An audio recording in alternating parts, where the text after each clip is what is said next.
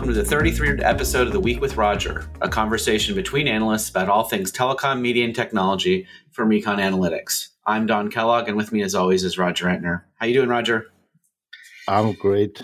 So this week, we're talking about wireless infrastructure. To do that, we've invited Eric Stonestrom, C E O and president of AirSpan, one of the few wireless infrastructure providers, to chat with us. Eric, welcome to the podcast. Thanks, Don. Good afternoon. So to get us started, can you tell us a little bit about AirSpan and where you play in the wireless infrastructure ecosystem? Yeah, gladly. We are a groundbreaking, disruptive company producing software and hardware for five G network solutions. And we've been a pioneer in introducing OpenRAN solutions. Uh, we have a best-in-class portfolio of solutions, including five G, private networks, fixed wireless access, and C B R S. And we really have a broad offering to the marketplace of really a very fast and growing marketplace of existing mobile carriers, new market entrants, and greenfield operators, private uh, operators, which is a very rapidly growing space, especially in five G, and cable M S Os as they look to rolling out uh, telecom services and moving beyond M V N O relationships. Well, awesome. So you mentioned the magic words, OpenRAN. You know, we're here big proponents of OpenRAN. And so where do you see that going? You know, when, when we look a couple of, maybe a year back, it was called the pipe dream, right? And and and the last administration wanted to buy Nokia to have a, a national champion. And I think, you know, with with you, you are a Florida-based company, right? Where do you see five G OpenRAN going, or OpenRAN in general going? Yeah, thanks, Roger. That's a great a great question and a great lead-in. We are very active in OpenRAN. We are a Florida-based company. We're a U S pure-play infrastructure a radio access network company, and there hasn't uh, been one of those since Lucent tied up some years back with uh, Alcatel. So we have, and now is Nokia, so we have a very unique position in the marketplace as a U S-based supplier of OpenRAN. We have a tremendous pedigree leading up to the current stage of OpenRAN. We've deployed over a million cells in what we call open integrated network form in four G. In five G, we are uh, very proud to be one of the leading suppliers to Rakuten, which is a, a very uh, open and visible example of the power of OpenRAN. And we have uh, deployed six or seven different projects into that network, always with other vendors. So it's always a joint ecosystem, uh, different people bringing different skills to the table. Uh, we have a very good experience in the architecture side of, of how to position the various network functions uh, in the OpenRAN prescription. There are different interfaces. You're probably familiar with the splits, uh, split seven point two, split two, that allocate functions to different places in the network.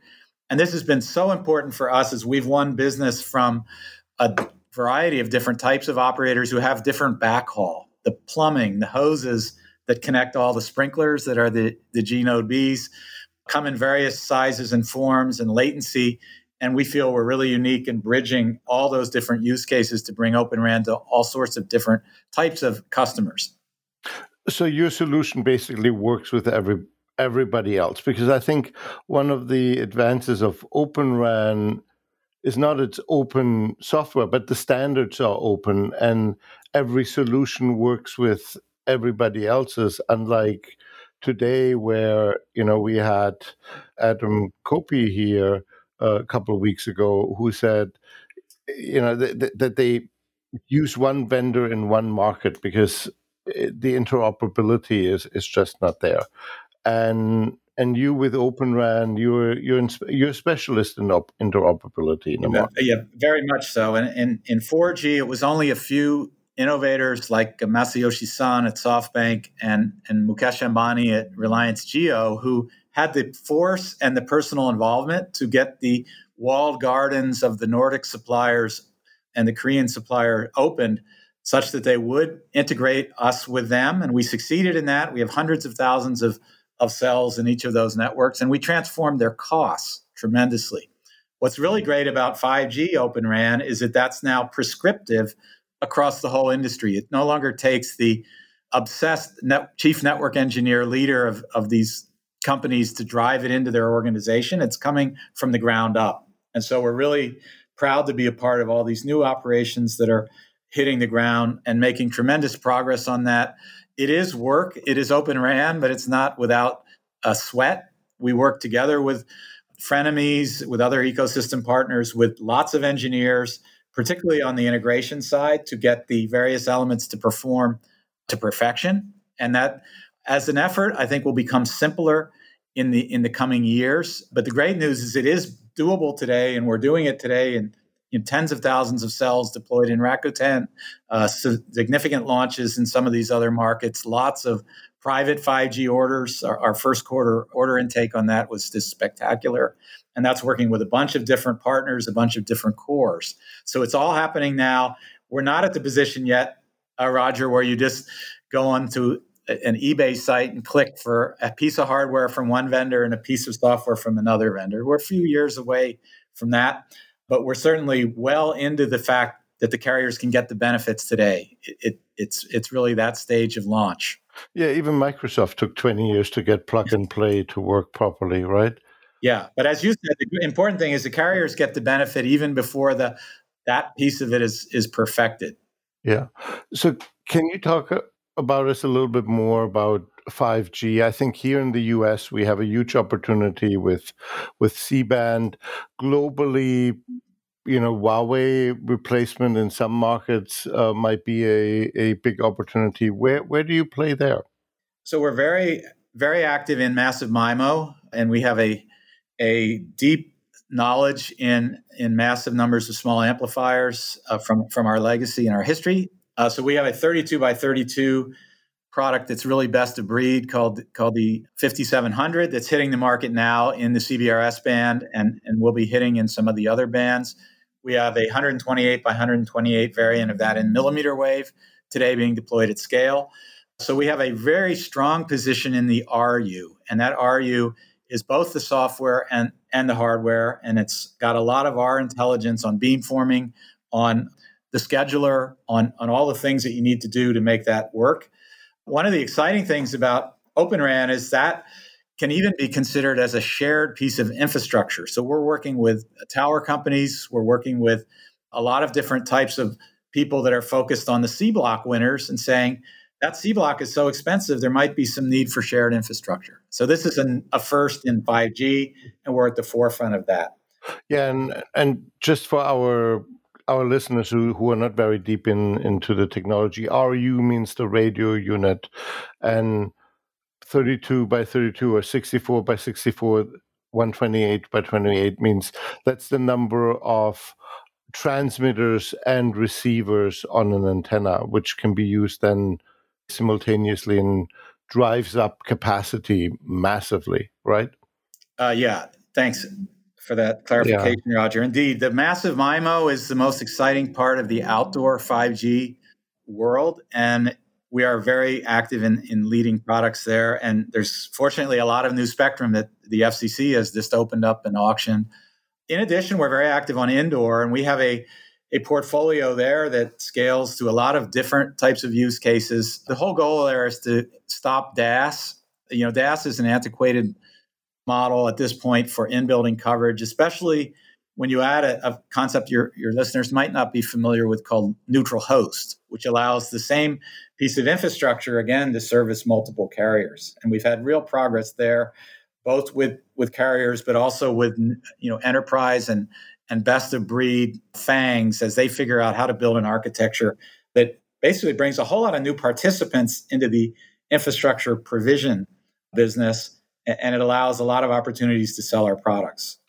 Uh, yeah, I was a few years ago an expert witness in a lawsuit around a D A S network.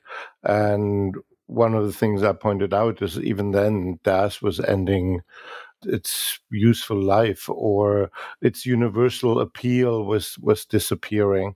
And, and these new solutions were really coming to to play.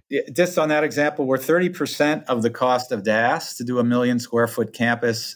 And we give two different use groups happiness. We give the internal data networking need of the of the enterprise and an upgrade from their Wi-Fi only environment to bring the power of five G and three G P P three G P P in terms of security, but we also bring a feed then to the carriers that they can recognize and use with today's infrastructure. You know, as you know, pro- five G propagation, there's no magic bullet in five G to improve propagation, and there's millimeter wave spectrum and new spectrum that's more difficult to propagate. So this set of tools at the network edge are, are really, really important. Great. You you also announced plans to go public. Why is now a good opportunity for this? Yeah, we're very excited about a tie-up with a, a, a SPAC that's called N B A, and we'll be trading under the symbol MIMO, M I M O. I, I particularly like that that symbol.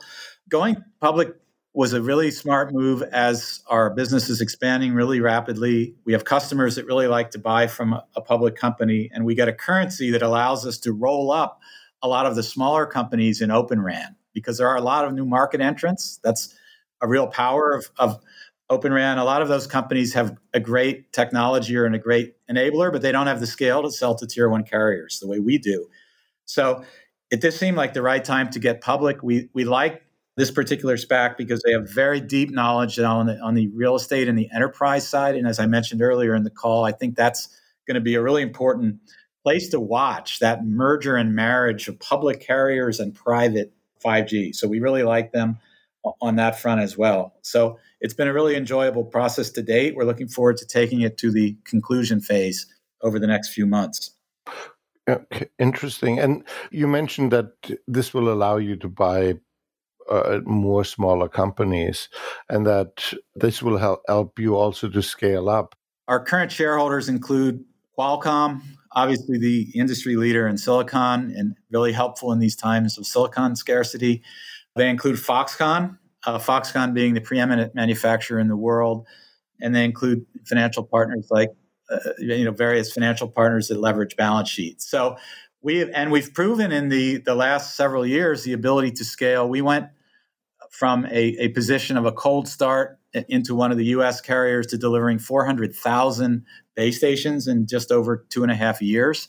It actually was both indoor and outdoor.